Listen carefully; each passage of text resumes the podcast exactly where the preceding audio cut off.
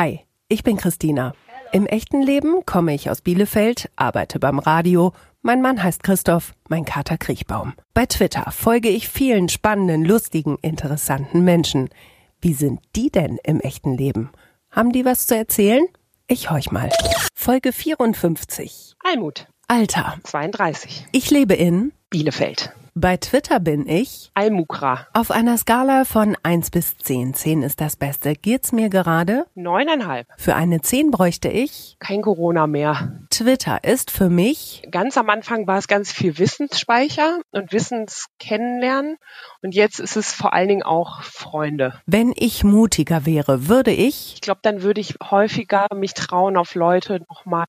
schneller zuzugehen. Danach riecht meine Kindheit. Nach vielen Sachen, nach alten Büchern aus der Bibliothek, nach Kuhstall abends in den Sommerferien Milch holen gehen und nach Hochwasser am Rhein. Darauf freue ich mich wie irre. Wenn ich wieder nach Frankreich fahren kann. Ich habe Angst vor, dass viele Sachen jetzt ausfallen, auf die ich mich so doll freue.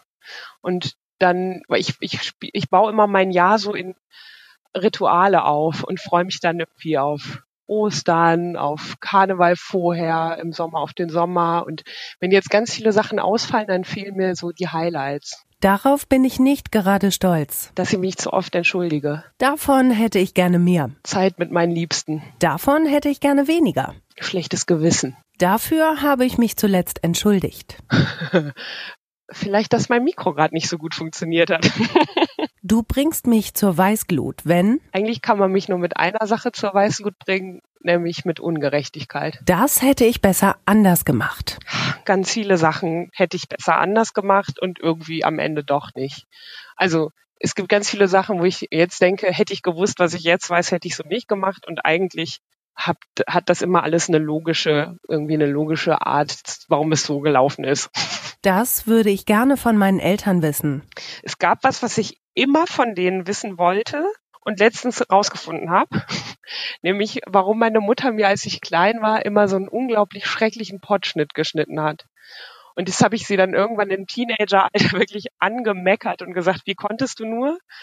Und dann hat sie sich irgendwie entschuldigt und gesagt, naja, war halt so. Und vor ein paar Wochen rief sie mich lachend an und sagte, sie hätte eine Doku im Fernsehen gesehen. Und da wären so viele Kinder irgendwie in den fünfziger, sechziger, siebziger Jahren gewesen. Die hätten alle diese Frisur gehabt. Und sie glaubte, dass sie einfach dachte, Kinder sehen so aus. Sehr gelacht. Und dann seitdem ist wieder gut.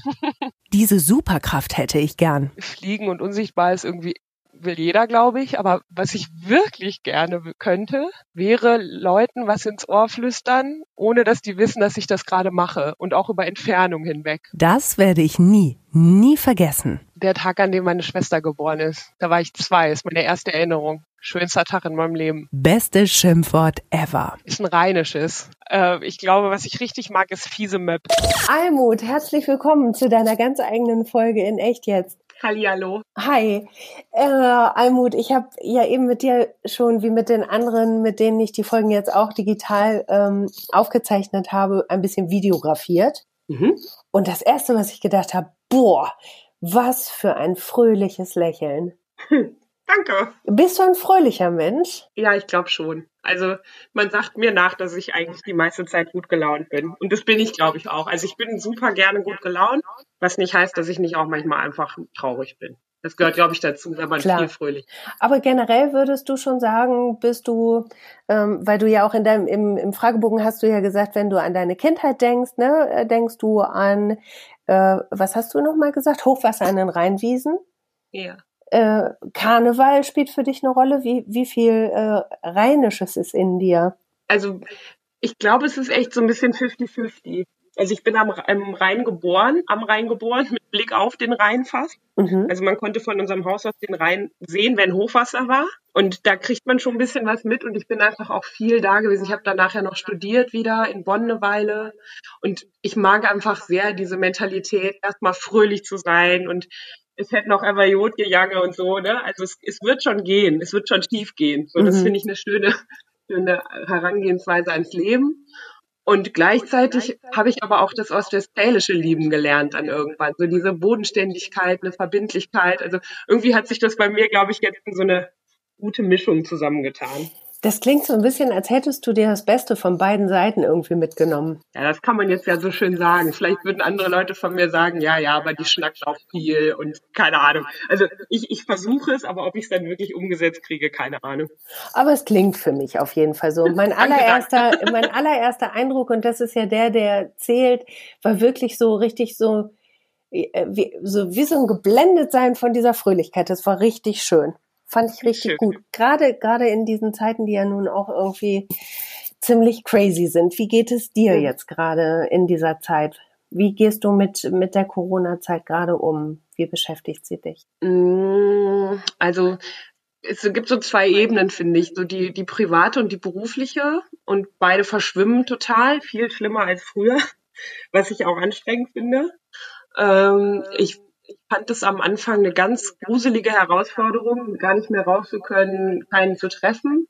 Und jetzt habe ich das Gefühl, ich habe mich so ein bisschen eingegroovt so mhm. und sehe jetzt auch die Vorteile und fange sogar langsam an, ein bisschen Angst davor zu kriegen, wenn wieder die ganzen Termine kommen. Also ich glaube, es ist wirklich so ein Gewöhnen immer wieder an neue Situationen. Ja, und es geht ja auch wirklich sehr schnell, dass man sich gewöhnt, ja. finde ich, auf der einen Seite, auf der anderen Seite, ähm, finde ich, ist man ja auch irgendwie mit neuen Emotionen befasst, zumindest geht mir das so. Wie ist es bei dir? Ja, auch. Also ich hatte mal so eine Phase im Studium, beziehungsweise ein bisschen danach, wo ich so, wo ich Homeoffice gemacht habe und dann habe ich auf einmal äh, danach dann keinen Job mehr gehabt und war viel auch zu Hause einfach so und auch viel mit mir allein und da habe ich so Flashback gekriegt und dachte, boah, ey, das, da will ich eigentlich nicht dran erinnert sein. Mhm. Ähm, also an so Phasen, wo es einem nicht so gut ging, finde ich, wird man jetzt gerade mehr erinnert und dann hilft es, sich einfach mit Freundinnen auszutauschen oder Freunde anzurufen oder wie auch immer, immer sich auch nochmal schöne Momente zu machen. Ja, du hast ja. eben gesagt, dein, dein Berufsleben und dein, dein Privatleben, das vermischt sich gerade. Was kann ich mir darunter vorstellen? Also ich arbeite ja ähm, in einem Verein, da wo es darum geht, ähm, so Unternehmen miteinander zu vernetzen. Und wir haben ein relativ kleines Team, was ich leite und sind sechs Leute. Und im Moment ist es halt so, dass wir uns sehr zeitlich auch mal aufteilen müssen. Und einige müssen einfach, weil sie auch Kinderbetreuung haben, relativ früh am Tag anfangen. Und wenn ich dann da den Kontakt nicht schaffe, dann haben wir halt keine Möglichkeit, uns auszutauschen. Heißt, ich fange dann manchmal ganz früh an und dann geht es manchmal bis später, weil das, weil andere Leute da nicht, also wir finden nicht so gut die gleichen Zeiten. Und das heißt, mein Tag dehnt sich so länger aus und irgendwie schaffe ich nicht richtig, die Pausen zu machen, weil immer irgendwer anders dann nochmal wieder anruft. Keiner weiß, ob ich erreichbar bin oder nicht. Also es ist so ein bisschen schwieriger. Du, ähm, du hast gesagt, du leitest das. Ich weiß, du bist Geschäftsführerin da ja. in, in, in dem Verein. Wie viel Verantwortung spürst du gerade? Ziemlich viel tatsächlich. Also man möchte ja A, dass man den Verein gut durch den durch diese Krise trägt.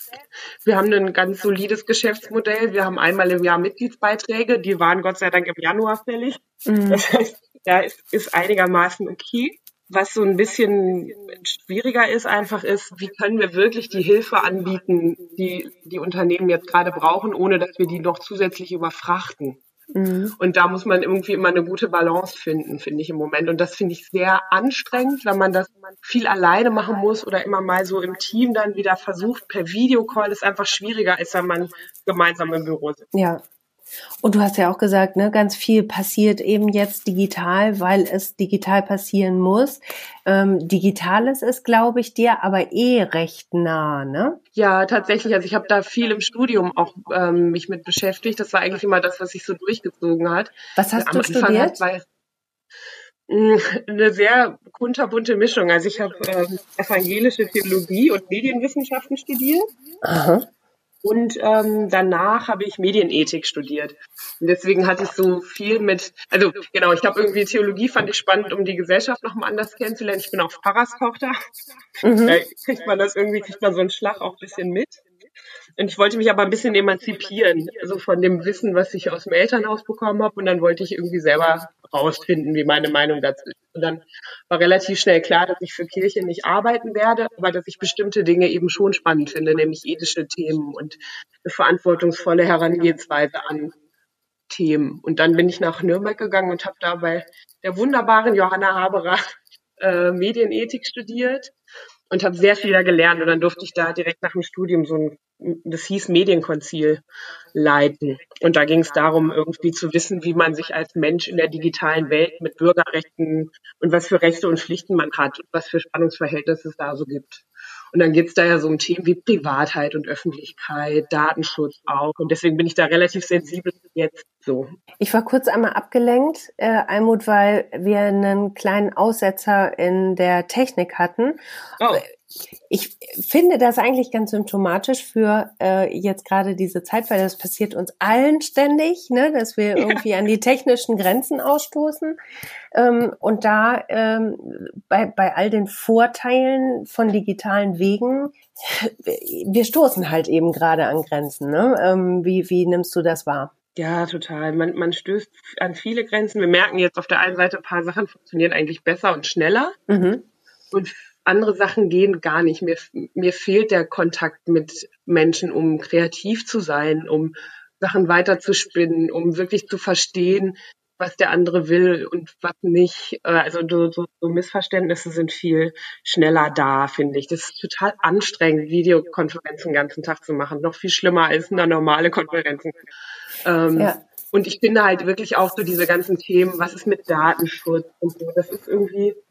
Das, das geht mir jetzt gerade total verloren. Ich merke, dass ich selber gerade Usability über Datenschutz und solche Dinge stelle. Mhm. Und aber eigentlich bin da, dass mir das super wichtig ist. Also ich möchte nicht Dinge immer ständig an alle weitergeben und irgendwann total gläsern sein. Und ja, das, ich merke, merke, dass ich darüber nachdenke. Ja, aber auch da wieder ist es wie in so vielen Momenten jetzt gerade auch ja so eine Abwägungssache, ne? Was ist jetzt gerade irgendwie Tango, was ist wichtig? Kannst ja, du gut Prioritäten setzen? Ah, nicht so richtig gut. Also wenn es schnell gehen muss, ja. Und ich bin aber auch jemand, der total gerne ganz viele verschiedene Sachen macht. Und dann fällt es mir manchmal schwer, dann irgendwie auch manche Sachen einfach abzusagen.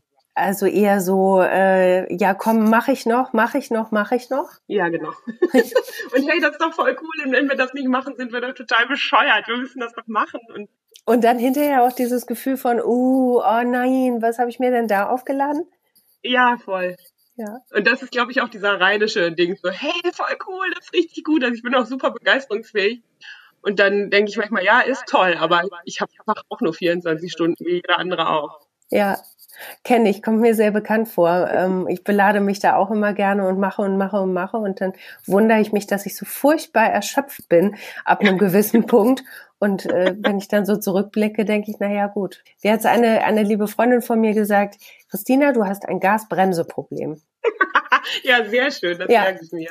Das ja. fand ich auch ganz, ganz schön. Ja, und ich finde auch in Corona-Zeiten wird das nicht besser. Also dieses ganze, ja, jetzt wo wir entschleunigen können, können wir uns auch unsere Schubladen aufräumen. Da denke ich immer, ja, nee, bei mir nicht. Nee, also ich habe in den letzten sechs Wochen habe ich komplett von zu Hause gearbeitet und war auch wirklich nur zum Einkaufen draußen. Habe überhaupt gar keinen Kontakt zu irgendwelchen Menschen gehabt, außer meinem Mann. Und äh, also ich hatte keine Zeit, hier irgendwas aufzuräumen. Nee, also ich kann mir auch vorstellen, also das kann sich auch zynisch anhören für Leute, die irgendwie auf Kurzarbeit sind oder so, ne? Das soll gar nicht so rüberkommen. Ja. Aber wenn man halt das Glück hat, dass man einfach arbeiten darf, mhm. dann ja, ist es irgendwie gruselig. Auch das klar, ne? Also da äh, muss man sich, glaube ich, auch immer mal an den Hintern packen und sagen, es ist gut, dass ich es noch machen kann, ne? Hast du, hättest du Angst davor, ähm, den Job zu verlieren? Also jetzt in diesem konkreten Fall habe ich da im Moment keine Angst vor, aber generell habe ich Angst vor keine Arbeit haben, weil ich das mhm. mal ein halbes Jahr hatte und das war wirklich schrecklich. Also das war die schrecklichste Zeit überhaupt. War ganz ja.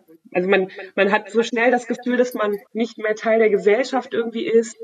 Man hat keine Termine, alle anderen hetzen total, man selber nicht. Man verliert auch irgendwie so eine... so einen Zugang dazu, dass man sich irgendwie Aufgaben suchen könnte. Dann habe ich mal versucht, irgendwie ehrenamtlich was zu machen, gemerkt, aber ich traue mir das gerade gar nicht zu. Also ganz verrückt. Hm. Ich bin sehr froh, dass ich das hinter mir lassen durfte. Ja. Und w- würde so eine Situation jetzt nochmal wieder kommen? Ähm, so wie ich dich jetzt die ersten fünfzehn Minuten kennengelernt habe, kann ich mir vorstellen, dass du da erstmal ganz hemdsärmlich dran gehst, aber die Angst vor der Angst wahrscheinlich schon da ist? Ja, genau. Mhm. Also ich glaube, d- d- am Anfang hätte ich noch einen guten Puffer und einen guten Selbstbewusstseinspuffer und dann, wenn das dann halt wirklich länger sich nicht ändern würde, dann wäre es, glaube ich, schlecht. Aber ich glaube, die Ausgangssituation ist jetzt eine bessere als früher. Ja, gut. Und wir müssen ja jetzt auch nicht total schwarz malen und, und alles Schlechte irgendwie an die Wand malen. Aber ich fragte mich das auch gerade, weil du ja im Fragebogen auch gesagt hast, ich habe Angst vor den Dingen, ähm, die jetzt gerade ausfallen, ähm, weil, weil du dir dein, dein Leben so ein bisschen in Abschnitte einteilst und da so Rituale hast, ne? Ja. Also willst du das, davon das, noch ein bisschen erzählen? Ja, gerne. Also das ist was, was mich, glaube ich, auch ein bisschen auszeichnet tatsächlich. Das habe ich, glaube ich, von meinen Eltern geschenkt gekriegt, die unheimlich bewusst mit uns das Jahr immer gefeiert haben. Ne? Also wenn man in der, also im Pfarrhaus groß wird, dann ist ja eh klar, dass man irgendwie so Kirchenfeste hat. Und die haben schon eine schöne Wirkung aufs Leben, muss man sagen. Also wenn man das wirklich bewusst begeht, ich, ich glaube, das kennen auch alle, die irgendwie in Deutschland sozialisiert sind, dass man sich dann irgendwie auf Osterhasen freut und Weihnachtsmänner freut und so. Aber bei uns ist halt immer noch so ein bisschen mehr Sinn irgendwie dahinter natürlich mhm. gewesen. Und dann hat man halt als Kind im Rheinland auch nochmal Schwein, weil man hat halt Karneval sehr ausgiebig und sehr lang. Mhm. Man hat nochmal den Sankt Martins-Umzug, ein Mega-Highlight, wo man mit wirklich hinterm äh, Pferd herläuft und schnörkeln geht. Also in Bielefeld macht man das auch, weil ich weiß, dass mich das als Kind total beeindruckt hat in, in unserem Dorf im Rheinland. Und so, und da hat man halt so ein paar Highlights und da hangel ich mich bis heute dran fest. Und denke mal so, naja, in sechs Wochen ist ja schon Karneval und dann ist Ostern und dann ist dies und das. Also finde ich sehr schön.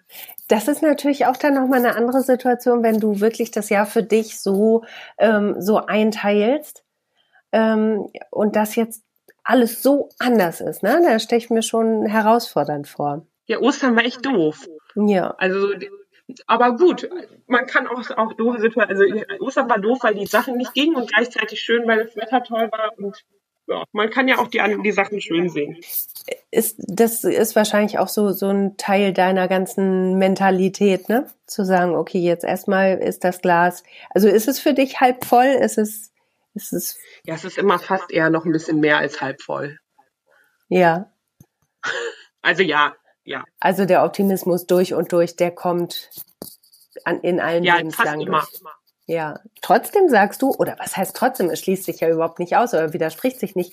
Ähm, wenn ich mutiger wäre, würde ich häufiger auf andere so zugehen. Ja. Das ist witzig, ich, also, ne? Weil also so die, die, die rheinische frohe Natur, wenn man diese Schublade denn aufmachen wollen würde, äh, die, die haut natürlich erstmal jedem sofort auf die Schulter und sagt, hey, ich bin da. Genau, und das ist halt, glaube ich, das, was dann auch häufig missverstanden wird. Ne? Also auch dieses, du bist doch immer nur fröhlich. Mhm. Ja, manchmal kostet mich immer nur fröhlich sein in der Öffentlichkeit auch Überwindung. Mhm. Weil manchmal stehe ich morgens auf und bin auch nicht fröhlich. Und ähm, ja, ich, wenn ich, also wenn ich einen guten Tag habe, gehe ich super gerne auf Leute zu, spreche die an und bin, bin, bin fröhlich. Und es gibt Tage, da komme ich in den Raum rein und will eigentlich mich in die Ecke stellen und einfach mit gar keinem reden. So. Das ist natürlich das Blöde bei, bei all denen, die in, in dieser Fröhlichkeitsschublade stecken, äh, dass es von ihnen auch schnell erwartet wird, dass das halt immer auch so abgeliefert wird, ne? Ja, genau. Und, ja, genau. Und das ist halt auch blöd, wenn man Netzwerkerin ist als Job. Mhm. Weil da ist auch einfach mein Job, immer mit Leuten zu reden. Und wie gesagt, an so einem Tag, wo ich das gar nicht will, dann muss ich mich schon sehr treten, damit ich es mache. Aber du machst es dann, also du lässt es nicht raushängen. Wäre das keine Option für dich, äh, zu sagen, oh doch, nee? Doch, doch. Es gibt ja schon Momente, wo Leute, die mich kennen, dann sagen, was ist denn mit dir los? Und mhm. du, du, hast, du warst ja heute sehr desinteressiert. Und ich denke so, ja, ich habe mich einfach nur verkauft. Gibt's schon. Okay. Ungerechtigkeit macht dich auch richtig sauer, ne? Ja. In, in jeder also Form, ich, in jeder Ausprägung, wie, was macht dich da besonders wütend? Also ich glaube, das ist auch so ein bisschen so in die Wiege gelegt. Bei meinem Vater ist es auch sehr hart, sehr krass. Ähm, und ich, also ich, ich habe mich immer schon einfach, wenn, wenn ich das Gefühl hatte, jemand wird ungerecht behandelt, dann stelle ich mich davor. Also ich hatte das in der Klasse schon, ich war ja mal Klassensprecherin und habe dann irgendwie gesagt, nein, das ist jetzt unfair dem und dem gegenüber, wenn irgendwer gemobbt wurde, habe ich mich da hingeschmissen. Es war irgendwie auch immer für mich eine Aufgabe, die ich so hatte. Ja. Und war mir immer auch total wichtig und ist mir auch heute noch wichtig und geht mir aber auch, wenn jemand mir gegenüber ungerecht ist, oder ich das Gefühl habe, jemand versucht hier illoyal mit mir zu sein oder irgendwie mich irgendwo reinzudrücken, wo ich überhaupt nicht reingehöre, dann werde ich relativ ungehalten und stelle mich dann hin, versuche nicht wütend zu werden, aber schon sehr deutlich. Wie ist es, also kannst du für, für dich besser einstehen oder besser für andere oder gleich gut? Eigentlich besser für andere, aber es gibt, also ich habe mir schon, also ich kann auch für mich einstehen. Also wenn ich das, wenn ich wirklich überzeugt bin, dass es jetzt wirklich ungerecht ist, dann kann ich für mich selber einstehen, zum Glück. Ja, ich frage auch deshalb, weil du eben im, im Fragebogen auch gesagt hast, ähm, du würdest gerne dich weniger entschuldigen, ne? Oder du bist nicht gerade stolz drauf, dass du dich so oft entschuldigst. Fand ich auch sehr spannend. Ja, das ist irgendwie eine bescheuerte Marotte von mir. Mhm. Also das hat sich so in den letzten Jahren auch aus unterschiedlichen Gründen und so entwickelt, dass ich viel einfach so Schultern quasi auf mich nehme und sage, ja, Entschuldigung, ich war das und komm, wir machen jetzt wieder weiter so. Ist einfach so, das versuche ich, also ich weiß, dass das Menschen in meiner Umgebung sehr nervt. Ach echt, und spie- spiegeln die dir das so? Ja, ja, also ein paar Leute sagen schon, du kannst mal aufhören, dich zu entschuldigen, du hast nichts gemacht, gar nichts. Mhm. Und ich denke, ja gut, aber ich war doch, ich stand doch hier gerade im Weg. Und so, ja, aber wofür muss man sich da jetzt entschuldigen? Mhm. Ja, also das, das übe ich gerade. Ich kann das so gut nachvollziehen, weil ich das auch kenne. Ähm, und, und für mich auch so ergründet habe, woran das liegt. Hast du auch für dich so Ideen, woran das liegt bei dir? Also es gibt ein paar Gründe, die würde ich jetzt nicht erzählen. Okay. Aber die, die kenne ich. Ähm, ja, ich glaube, es ist auch eine, auch eine Konfliktvermeidungsstrategie. Mhm. So. Also wenn man sagt, ich war's, dann ja. muss man jetzt nicht lange über irgendwas noch länger diskutieren. Aber ich weiß nicht, wie deine Einschätzung dazu ist. Würde mich interessieren. Ähm, bei mir hat es auch, also meine Gründe würde ich auch nicht, also die würde ich dir jetzt bei einem Glas Wein erzählen, aber ja. jetzt auch nicht in einem Podcast. Aber ähm, du, du hast schon recht, es hat, ähm, glaube ich, viel mit, mit, ja komm, ich nehme die Schuld auf mich und äh, dann hat sich die Sache, das hat auch schon viel damit zu tun, ja. Ja. Ja, genau. Also gerne, wir können das gerne mal bei einem Glas Wein ja. eruieren und eine Lösung finden, wie man mit dem Mist mal aufhört. Ja, und also ich glaube, dieses sich unter Wert verkaufen auf der einen Seite und ich finde auch dieses, darin erkenne ich mich oft, oft wieder, dieses, äh, ne, man ist fröhlich und selbstbewusst und irgendwie tata und hier bin ich und auf der anderen Seite dann doch wieder dieses sich unter Wert verkaufen in dem Moment, wo man sagt, oh nee, ich nehme mich ein Stück zurück und entschuldige mich für irgendwas, wofür ich gar nicht was kann. Ich weiß nicht, ob das ja. auch ein, ein Phänomen ist für Frauen in, ich, ich kann jetzt nicht sagen in unserem Alter, weil du bist ja nun einfach sehr viel jünger als ich. Ähm, ich weiß nicht, wie, wie schätzt du das ein? Ja, ich, ach, ich weiß gar nicht, ob das so ein wirkliches Frauenthema ist. Kann sein, kann auch nicht sein. Ich glaube, das ist ein Thema von Leuten, die bestimmte Erfahrungen gemacht haben, die mhm. irgendwie sie einfach auch geprägt haben, wo es auch darum ging. Ja, also weiß ich auch nicht. Also ich... Ich, also ich glaube, das ist ein Phänomen, was Menschen ereilen können, die eigentlich auch sehr stark sind, mhm. die auch aushalten können, irgendwie was zu tragen, was jemand anders in der Umgebung vielleicht nicht tragen kann oder mhm. man vermutet, er oder sie kann es nicht tragen und dann sagt man, ja gut, dann nehme ich es halt. Also ich ja. könnte mir vorstellen, dass es auch sowas ist.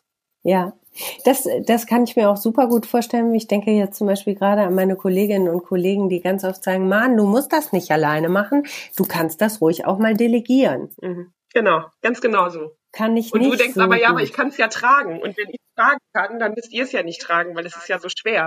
Und dann statt ja. zu sagen, oder wir nehmen jeder die Hälfte. Genau, also ich habe das jetzt schon geübt die letzten Jahre und kann, es wird halt auch immer besser. Ähm, Aber so dieses, ach komm, ich mach schon, ich schone dich, aber ähm, leg's mir dann auf die Schultern und bin dann hinterher aber erschöpft davon. Ja, genau. Und das Schlimmste ist, wenn man dann anfängt, sich darüber zu beschweren. Total! Man, und das mache ich aber auch manchmal. Das habe ich das erste Mal beim Abitur erlebt, irgendwie bei der Abiturfeier, ja. wo ich irgendwie nach einer durch, durchzechten Nacht mit unserem ganzen Abiturjahrgang im Raum stand. Und mein, äh, mein Klassenkamerad saß in der Turnhalle oben auf der Sprossenwand und saß da mit einer Flasche Bier mit einem anderen Kumpel und haben uns dabei zugeguckt, wie wir geschleppt haben. Mhm. Und dann habe ich den total angeschrien, weil ich das ungerecht war. Und habe gesagt, was ist mit euch? Und dann hat er mich so zu mir runtergeguckt und meinte, ja gut, aber du musst es ja auch nicht machen. Ja. Warum regst du dich jetzt so auf? Ja. Und in dem Moment habe ich so viel verstanden. Ich mhm. musste auch so lachen, weil es so richtig war. Und ich so wahnsinnig sauer war und dann habe ich mich auch hingesetzt und gesagt, okay, mach mal zehn Minuten Pause. Weil ich ja, viel gelernt an dem Moment. hätte mir ganz genauso passieren können. Und vielleicht ist das auch sowas wie eine, wie eine Lebensaufgabe, da auch Grenzen zu setzen, ne? Ja. Ja. Du hast ähm, im Fragebogen auch gesagt, das hätte ich besser anders gemacht. Viele Sachen. Ähm, und trotzdem haben sie dich dahin gebracht, wo du bist. Das habe ich deutlich durchgehört. Gibt es irgendwas, wo du sagst, also das hätte ich mir jetzt nun wirklich mal ersparen können, Freunde? Naja, ich bin ja, ich bin ja zum Beispiel schon geschieden mit zweiunddreißig. Ach, war es echt? Ah, okay. Da das hätte man, das hätte man mhm. vielleicht einfach auch nochmal anders machen können. Äh, hast auch du viele schon Gründe sehr, dahinter. Entschuldigung, dass ich dich unterbreche, aber äh, hast du schon sehr früh geheiratet?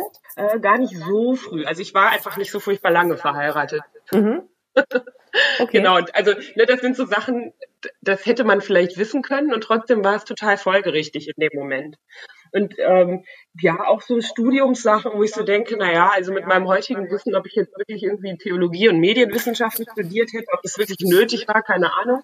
Aber ich habe einfach wahnsinnig tolle Leute kennengelernt. Ich habe auch, also dieses Theologiestudium zum Beispiel ist einfach ja ein, ein Studium Generale, wo man mehrere, die alten, die drei alten Sprachen lernt und wo man Geschichte hat, man hat Soziologie, man hat Philosophie, man hat Psychologie und, und, und, und, und. Da hast du einfach eine super breite Basis und eigentlich möchte ich das auch nicht missen. Und gleichzeitig denke ich, muss ich jetzt wirklich wissen, dass sich die Hethiter gegen die Heviter irgendwie in der Wolle lagen und ja. äh, irgendwelche vier, vier Seithäuser irgendwo dreißigtausend Jahre vor Christus in der Wüste rumliegen. Also, ne?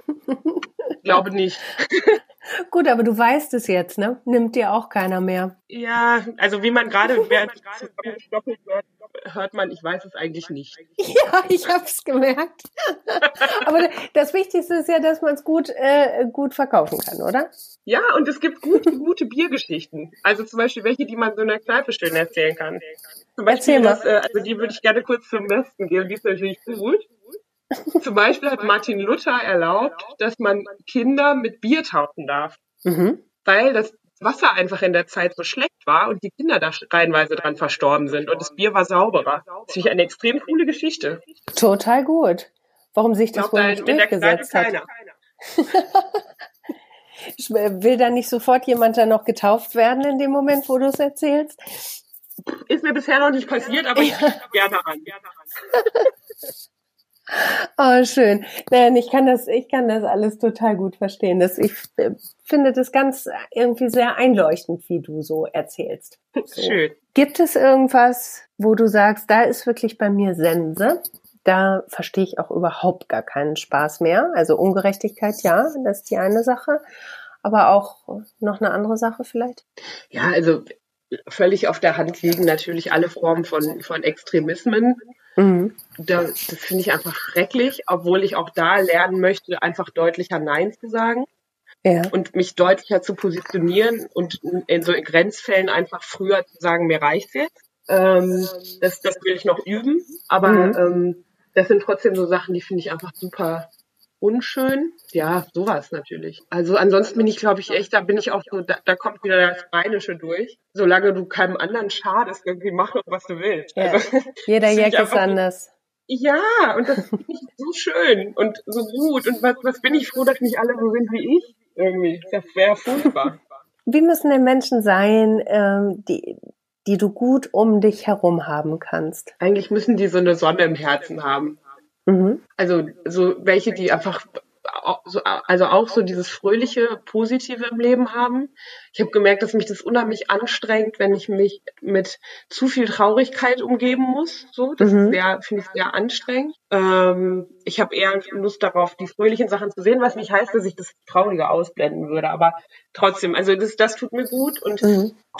ja, auch so eine Art von Loyalität gefällt mir und Leute, die auch ein bisschen was in der Birne haben. Also wo man sich über bestimmte Dinge unterhalten kann, ja. wo man sagt, hier so ein bisschen Kultur kenne ich auch. Also das macht mir schon deutlich mehr Spaß, wenn man sich so ein paar Sachen über den Tisch werfen kann. Aber muss auch nicht unbedingt sein. Würdest du noch mal heiraten? Also ich würde es nicht ausschließen. Mhm. Aber ich, also für mich ist das Konzept einfach, ich habe so ein bisschen jetzt, also ich würde ich würde sagen, ich würde es nicht mehr so dringend wollen.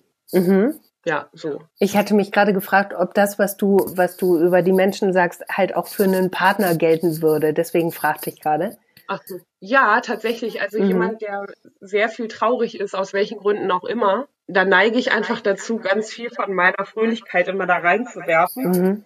Und wenn das dann so ein, so eine, so ein Fass ohne Boden ist, ist halt echt doof. Ja, also du brauchst Fröhlichkeit um dich rum, um, um deine eigene Fröhlichkeit vielleicht auch nochmal zu potenzieren. Oder ja, genau. um, um macht doch auch mehr Spaß, also lachen ja. und das ist doch schöner. Ja, guck, und das passt wieder zu dem ersten Eindruck von dir, ne? Also diese Fröhlichkeit, die mir da entgegenschwappte, die, die war wirklich raumeinnehmend. Das fand ich wirklich beeindruckend, krass. Und das über ein komisches Handy. Ja, ehrlich. Ja, ne, das Schön. Sind ja auch jetzt wieder die Möglichkeiten, die man einfach hat jetzt gerade oder die die wir halt machen müssen. Ähm, wenn du sagst, du bist so fröhlich und ne irgendwie los, komm und lass uns dies noch machen, ähm, neigst du dann auch dazu so, also nicht so so so solche Geschichten wie komm nachts ins Freibad über den Zaun und los, komm wir wir setzen uns jetzt ins Auto und äh, fahren nach Frankreich und los geht's. Also, komm, wir fahren nach Frankreich, ja. Komm, wir gehen nachts ins Freibad, bin ich immer still zu brav. Okay. Vielleicht ist das auch das, was ich bereue, so dass ich nicht viel öfter mal sowas gemacht habe. Das habe ich sehr selten gemacht. Einfach so über die Stränge hauen und sagen, los, komm. Ja, und wenn man, was passiert, wenn wir erwischt werden, so. Und ich hätte aber, ja. als sechzehnjährige hätte ich immer gedacht, oh Gott, ich komme, ich kriege ein Vorstrafenregister und dann kann ich nie wieder irgendwas werden, was ich eh nie werden wollte und so. Also, da war ich irgendwie sehr brav. Naja, aber ist ja nicht, in der Zeit, glaub ich, glaub ich. Ist ja nicht zu spät, du bist ja noch total jung. Ja, ja, also falls ihr mal nachher was in der Zeitung liest oder bei Radio Bielefeld hört, der jetzt in die Freibäder eingebrochen ist, ich war's. Oh, super, da muss ich gar nicht lange recherchieren, rufe ich dich einfach genau. an. Almut, du warst es doch. Genau. Wie ist das jetzt, wenn du, wenn du, ähm, jetzt eben nicht diesen Real-Life-Austausch hast. Also kannst du die Fröhlichkeit dann auch so digital jetzt gerade ähm, übertragen? Geht es? Also wenn du dich triffst jetzt mit Freundinnen irgendwie über, über Portale ja, oder so? Läuft auch. Total. Also zum, das geht zum Glück wirklich. Also das habe ich früher auch schon gemacht. Ich habe viel, also da ich bin viel umgezogen, also im Studium mit, durch Deutschland.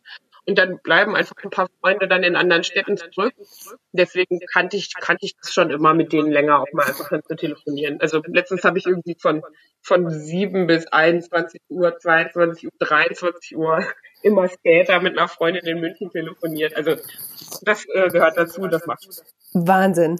Also ich finde es aber auch manchmal auch sehr, sehr anstrengend, ähm, weil, weil man sich ja auch dann auf so vielen Ebenen dann ja auch konzentrieren muss, ne? Also schon auch, ich finde es auch ein bisschen anstrengend, aber gut, das ist ja jetzt ich halt auch. So, aber deswegen mache ich auch Video nicht für so eine lange Zeit. Mhm. Also so wenn, dann telefoniere ich dann tatsächlich, obwohl ich eigentlich nicht gerne telefoniere, aber mit Menschen, die ich kenne, geht es gut, weil dann weiß ich, wie die aussehen und dann ja. ist alles gut. Dass wir uns jetzt nicht sehen, ist das komisch für dich? Habe ich erst gedacht, aber finde ich jetzt gar nicht. Geht ganz gut. Also ich freue mich, ne? dass wir uns eben mal kurz gesehen haben und jetzt habe ich so eine kleine Vorstellung und die ist auch ganz gut. Jetzt fühle ich mich gerade ganz wohl hier in meinem Kokon. Wo, wo, wo bist du denn gerade? Ich sitze auf meinem Bett. Auf deinem Bett? Ja, ja. Ich musste nachfragen, weil wir schon wieder so einen kleinen Aussetzer hatten. Du, also das ist jetzt wie in der aktuellen Drosten-Folge. Immer zu Aussetzer. Hörst du den Drosten, den Podcast? Äh, nicht so viel. Das ist mir zu anstrengend, zu viel. Ich lasse mir das ja. erzählen. Das ist, ähm, ich finde, das ist auch sehr anstrengend. Ich finde, die, äh, das, also viele Sachen verstehe ich auch einfach gar nicht, weil sie mir zu wissenschaftlich ja. sind. Das, oh Gott, ich hatte im Bio, äh, im Abi eine fünf minus, also da, da verstehe ich wirklich gar nicht. Das war richtig gut. Und ich finde auch die, die, äh, ja, diese Wucht äh, der, der Infos, die haut mich wirklich um. Ja, genau. Und ich, also das, ich kann auch nicht zu viel. Also ja. das ist, das ist mit solchen Informationen dann auch, ich telefoniere ja auch viel mit Leuten, die in Unternehmen, die auch Unternehmen leiten. Mhm. Und ich merke, dass so zwei, drei Telefonate davon am Tag reichen dann auch. Also wenn da Menschen sind, denen es einfach wirklich auch nicht gut geht. Ich das, ich, also ich mache das wirklich gerne. Mir ist total wichtig, diese Gespräche zu führen, aber irgendwann ist halt genug. Ja, du bist ja im Maschinenbau unterwegs, ne? Mhm. Ist das immer noch eine Männerdomäne? Ja, schon sehr. Also, also es gibt viele Situationen, wo ich morgens in ein Meeting reinkomme und die Person, die das Meeting eröffnet, sagt, Guten Morgen, meine Herren, guten Morgen, Frau Rademacher. Mhm. Passiert mir sehr regelmäßig. Ich versuche auch immer wieder irgendwie Frauen bei uns in die Vorträge zu holen und so, ne? Weil All-Male-Panels sind einfach nicht so schön. Mhm. Und äh, das ist aber unheimlich schwer teilweise, weil, weil im Moment, das ist schon eine ziemlich männerdominierte äh, Branche noch, aber es gibt viele großartige Frauen und die vernetzen wir jetzt auch weiterhin. Und es gibt aber auch viele tolle Männer. Ja, unbenommen, gar keine Frage. Aber ne, wir, wir sind ja alle auch ganz interessiert daran, ähm, ein bisschen Frauenpower mal durchklingen zu lassen. Also das schadet ja nun unter gar keinen Umständen, ne? Nein, gar nicht. Und es ist auch, also man merkt einfach auch, wie sinnvoll und gut das ist, wenn du gemischte Teams hast. Voll. Da geht es auch nicht nur um Frauen und Männer, sondern auch um unterschiedliche Altersgruppen, um ja. unterschiedliche Herkünfte, kulturelle Hintergründe. Also wenn du wirklich, so, so wie die Pinguine, sehen alle gleich aus, ja. dann kommen einfach auch die gleichen Argumente sehr, sehr häufig. Ja. Und viele Blickwinkel werden einfach nicht gesehen und das finde ich sehr oft sehr schade. Ja, naja, gerade aber auch aber in der Branche. Das ändern wir. Das finde ich gut. Wie, wie machst du das? Also du hast gesagt, ne, du, du suchst dir irgendwie, versuchst auch auf Panels irgendwie andere Frauen äh, zu kriegen. Wie machst du das noch? Hey, allein ist es ja schon mal eine totale Provokation, dass ich jetzt diesen Verein leite. Mhm. Als Geisteswissenschaftlerin mit zweiunddreißig und Frau. Und ich bin total dankbar, dass mein Vorstand, was hauptsächlich Männer sind, sechs Männer, eine Frau, dass sich getraut haben und gesagt haben, wir machen das. Und das ist alleine schon ein total tolles Zeichen. Und die akzeptieren mich alle, das finde ich großartig. Alle sind sehr höflich und freundlich mit mir. Ähm, und trotzdem gibt es natürlich immer Situationen, wo man merkt, dass die das erstmal noch ein bisschen austesten und so. Und man in Situationen, also häufig auch immer mal wieder so passiert, dass erstmal mein Kollege angesprochen wird und dann ich. Und er sagt, ja, da müssten Sie bitte mit unserer Chefin sprechen. Mhm. Ach so, wer ist das? So, ne? Also solche Sachen kommen schon vor, aber da irgendwie sind wir da ganz, also nach jetzt nach zwei Jahren nehme ich das relativ locker. Am Anfang war das schon manchmal anstrengend. Ist dann ja auch immer so eine Sache, ne? Also wie reagiert man drauf? Reagiert man angepisst, äh, was ich mir vorstellen kann, was ja auch ein Impuls ist, ein, ein normaler Impuls, oder mit vielleicht auch irgendwann mit einem Humor? Wie siehst du das? Ach, da übe ich auch noch. Mhm. Also da habe ich noch keinen Königinnenweg gefunden. Ja. Also es gibt Situationen, da schaffe ich es total schlagfertig zu sein. Es gibt Situationen, da lächle ich das doof weg und ärgere mich Wochen später immer noch, dass ich das gemacht habe. Es gibt Situationen, da, da reagiere ich mit, ich, ich, ich bin echt beschämt und gehe so gehe raus aus der Situation. Also da gibt es unterschiedliche Situationen, wie man sich auch selber gerade fühlt. Und ich versuche einfach, mich da auch mit Freundinnen auszutauschen, wie macht ihr das, die in ähnliche Situationen kommen, und dann mhm. versuchen wir uns einfach da gegenseitig Tipps zu geben, weil, also, also ich finde, die, was richtig blöd ist, ist, wir uns jetzt irgendwie von der Gesellschaft her geeinigt haben, dass wir sexuelle Übergriffe, Anfassen und so von Männern gegenüber Frauen nicht akzeptieren, und wenn man das sagt in einer öffentlichen Runde, ist klar, okay, das war jetzt ein Übergriff. So, und das war nicht mhm. in Ordnung. Natürlich passiert das, aber es ist klar, dass das geächtet ist sozusagen von der mhm. Gesellschaft. Aber diese Altherrenwitze ja. und dieses, äh, diese, diese Art des Ausgrenzen, was vielleicht auch teilweise unterbewusst ist und so, das ist einfach noch viel zu normal, viel zu wenig peinlich für so Leute, die das machen. Mhm. Die ernten damit immer noch viel zu viele Lache.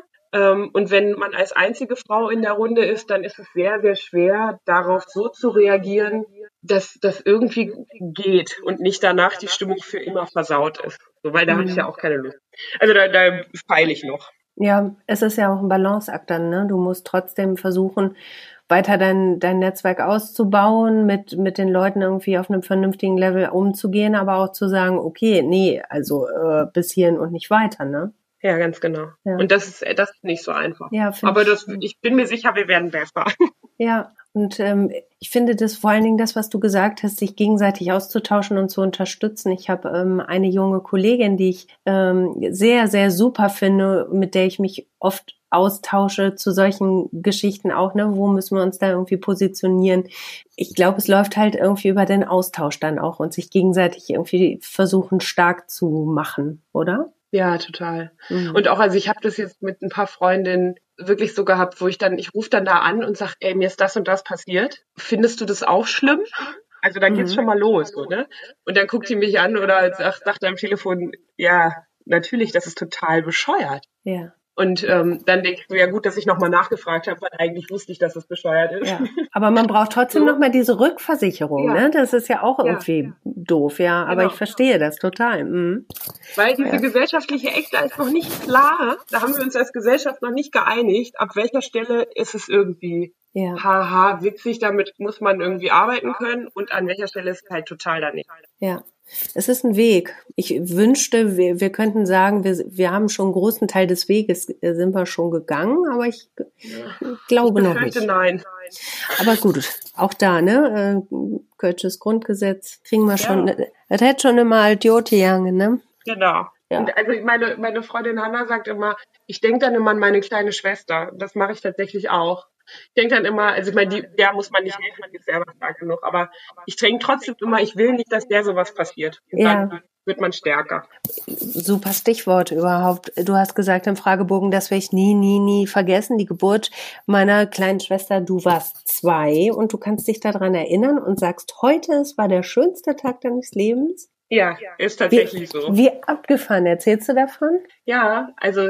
Meine Schwester, also ich, ich war zwei tatsächlich gerade zwei Jahre, einen halben, einen Monat alt äh, und kann mich erinnern, dass die, also meine Mutter hat meine Schwester nachts ins Krankenhaus bekommen und die sind dann aber sofort nach Hause gefahren. Mhm. Und ähm, dann haben die mich am nächsten Morgen aus meinem Bett geweckt. Also meine Schwester ist nachts irgendwie, glaube um elf oder so geboren und morgens haben sie mich dann geweckt. Und dann erinnere ich mich, also daran kann ich mich erinnern, dass ich an links und rechts meine Mama und meinen Papa an der Hand hatte, ganz weit oben und mit denen so gerade ausgelaufen. Es ist super kitschig, was ich jetzt erzähle, aber es war wirklich so. Gerade ausgelaufen bin und es kam so ganz viel Sonne durch so eine Tür. Oh. Das war total, meine Erinnerung wirklich golden. Und ich wusste, okay, jetzt passiert was Großartiges. Und dann sind, haben die mich da hingebracht. Und an den Moment, wie, die, wie ich sie gesehen habe, kann ich mich nicht erinnern. Aber ich weiß, dieses riesige Glücksgefühl. Und es gibt halt dann Fotos, wo ich sie auf dem Arm habe. Und komplett, also meine Mutter sagt, ich wäre völlig hin und weg gewesen. Und ich weiß auch, dass es so war.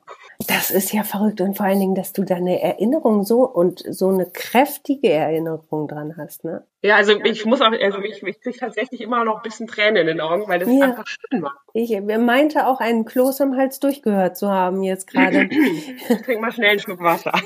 Ja, oh, wie schön. Und euer Verhältnis ähm, ist, ist bis heute gut und schön und? Ja, total, zum Glück. Also ich meine, die ist jetzt auch nicht mehr klein, die ist jetzt gerade dreißig geworden. Mhm. Ist ein... eine sehr kluge junge Frau, promoviert gerade ähm, Musik in Musikwissenschaften. Und ähm, also ich liebe sie heiß und innig bis heute und lasse nichts auf sie kommen. Oh, und in schön. Köln, zum Glück nicht ganz so weit weg. Kann man oh. normalerweise ganz gut besuchen. Ja, ach wie schön. Ich habe leider keine Geschwister. Ich hätte äh, mir immer welche gewünscht. Ähm, aber toll, ne? Und gerade unter Schwestern höre ich, also zumindest von, von Freundinnen, das ist ja auch nicht immer ganz so leicht oder muss es nicht unbedingt immer sein, ne? Ja, also ich glaube, so im Teenie- und Kinderalter war es auch nicht immer nur einfach. Also wir haben mhm. uns das schon noch in der Wolle gehabt. So, aber am Ende des Tages, wenn es hart auf hart gekommen wäre, hätte niemals auch nur einer, auch nur ein Papier zwischen uns gekriegt. So, da war immer klar, wir halten das zusammen. Aber natürlich, also Rivalitäten gibt's natürlich immer. Ja, gut, aber die Liebe zwischen euch ist auf jeden Fall da. Das kann man so sagen. Ja, voll schön. Ich muss dich zum Abschluss, muss ich dich auf jeden Fall noch eine Sache fragen. Die fand ich gerade richtig, richtig gut. Ähm, diese Superkraft hätte ich gern. Diese Frage habe ich ja, glaube ich, schon seit Anbeginn äh, des Podcasts in, in, in, in meinem Fragebogen. Und du hast was richtig Cooles gesagt. Du hast gesagt, du hättest gerne die Superkraft, dass du anderen Leuten gerne was einflüstern wollen würdest. Warum? Also ich habe, als ich klein war, also nicht mehr, als ich so Teenie war. Als, wir, als ich Teenie war, haben wir in der Bielefelder Innenstadt gewohnt. Mhm. Direkt am, am Kirchplatz, da mitten in der Stadt. Und da hatten wir so eine yeah. große Fensterbank. Und ich habe mich da ganz oft draufgesetzt und mir die Welt angeguckt. Aha. Und dann habe ich mir angeguckt, was die machen. Das wollte ich stundenlang machen. Es war besser als Fernsehen. Wie so eine, so eine Oma am Fenster. Aber ich hatte da irgendwie so meine Höhle. Und da habe ich so oft Situationen gesehen, wo ich so dachte, boah, wie schlimm geht jetzt gerade dieser Vater mit dem Kind um? Mhm. Oder was macht die Person mit ihrem Hund total gemein? Oder, oder Oder, und dann wirst du irgendwie so, und da habe ich mir gedacht, ich würde ihm jetzt gern kurz mal was sagen. Uh-huh. Und da hat sich das so entwickelt, dass ich immer dachte, ich würde das eigentlich gerne machen. Und seitdem habe ich irgendwie einmal die Woche eine Situation, wo ich denke, das wäre eigentlich cool, das jetzt zu tun. Also du sitzt quasi auf der Fensterbank und es sitzt jemand am, äh, am Leineweberbrunnen und du musst kaum den Mund aufmachen, sondern flüsterst nur, du bist unmöglich. Du bist unmöglich mit deiner Kind, mit deiner Tochter. Genau, okay. Da hast du gemeint zu der. Voll gut, finde ich voll super. Also ich habe mir das immer vorgestellt wie so ein Laserpointer. Ja, äh, sehe ich also genau vor mir. Laser, Laser, ne, du kannst Laserpointer kannst du. Ja. Und weißt du auch erst nicht, wer hat den. Genau. Und äh, wissen die Leute denn im Endeffekt, dass du das gesagt hast, oder bleibt das geheim? Also lieber geheim. Mhm. Also so, also, ja, das finde ich total cool. Oder? Also ich meine, stell dir mal vor, was das für Potenzial hätte. Man könnte Super. irgendwie Donald Trump was ins Ohr flüstern und sagen, du dummer, dummer Mensch oder sowas. Hoffentlich was Klügeres. Aber, also man könnte sehr viele gute Sachen machen. Du bist jetzt zweiunddreißig, ne? Mhm. Ähm, hast du vor dreizehn Jahren, hast du da auch gesessen? Äh, warte mal, no, ja, vielleicht. Da hatte ich nämlich meinen allerersten Kuss mit meinem Mann am Leineweberbrunnen. Ja, vielleicht habe ich euch gesehen. Vielleicht hast du gesagt, guck mal, wie schön. Vielleicht hast du uns damals auch, so. hast du uns auch was eingeflüstert, mach weiter so. Das finde ich jetzt abgefahren, echt. Ja, ich habe da, glaube ich, viele Menschen gesehen und die mich immer nicht, weil ich saß relativ weit oben. Also das war echt ein guter Platz für, für Teenies, die die Welt verstehen mussten. Ach du liebe Güte, das ist ja witzig, wie sich dann so, so Lebensgeschichten vielleicht sogar schon mal überschnitten haben. Abgefahren. Ja. Das finde ich richtig, richtig schön. Aber nach Frankreich würdest du gerne wieder fahren, ne? Hast du auch eben gesagt im Fragebogen. Ja, ja, Frankreich ist deins. Ja, meine Eltern haben dann Bauernhaus, ein altes. Also ich mhm. bin echt ein Glückskind. Mein Vater hat das relativ früh in seinem Leben sehr heruntergekommen gekauft. Und dann haben die das jeden Sommer mit uns in mühsamer und liebevoller Arbeit so schön gemacht, dass man da jetzt ganze Hochzeiten feiern kann. Zum Beispiel die meiner kleinen Schwester haben wir da gefeiert mit sechzig oh. Leuten. Und das ging also wirklich riesig da. Und das ist für mich schon Heimat. Also yeah. wenn, wenn es einen Ort gibt, der Heimat für mich ist, neben dem Rhein, ist es dieser Ort in äh, Frankreich. Ja, schön. Jetzt ist erstmal Sehnsucht angesagt, ne? Ja, total. Also ich, ich wäre eigentlich in vier Wochen hingefahren und gucke jetzt dauernd nach Schlupflöchern, aber ich befürchte, es wird nicht. Ja, nee, ja. Vermutlich eher nicht. Also jetzt braucht es wahrscheinlich irgendwie noch so ein digitales äh, Ritual äh, oder ein Highlight, was dich irgendwie noch so über die Zeit trägt, ne? Ja, ich, also ich habe schon heimlich überlegt, die Bäuerin anzurufen und irgendwie zu versuchen, dass die so einen Notfallvorfall im Haus vortäuscht. Und ja. dann müsste man hinfahren, um das zu klären, aber ich glaube, das verwerfe ich auch wieder, weil wenn man zurückkommt, muss man zwei Wochen in Quarantäne. Ja. Nee, das macht ja auch irgendwie. Aber es, das Haus läuft nicht weg, es steht da seit vielen hundert Jahren und darf da bleiben. Freut sich, dass wir irgendwann wiederkommen. Oh, toll. Almut, dann wünsche ich dir, dass du bald hinfahren kannst, auch wenn es vermutlich noch dauert, aber ähm, du hast es im Herzen und das ist das Allerwichtigste. Absolut. Das war ganz schön, mit dir zu sprechen. Vielen, vielen Dank. Ich danke dir auch. Es war wirklich sehr schön. Es hat mir sehr viel Freude gemacht und ja, danke. Ich danke dir, Almut. Mach es gut. Ja, du auch.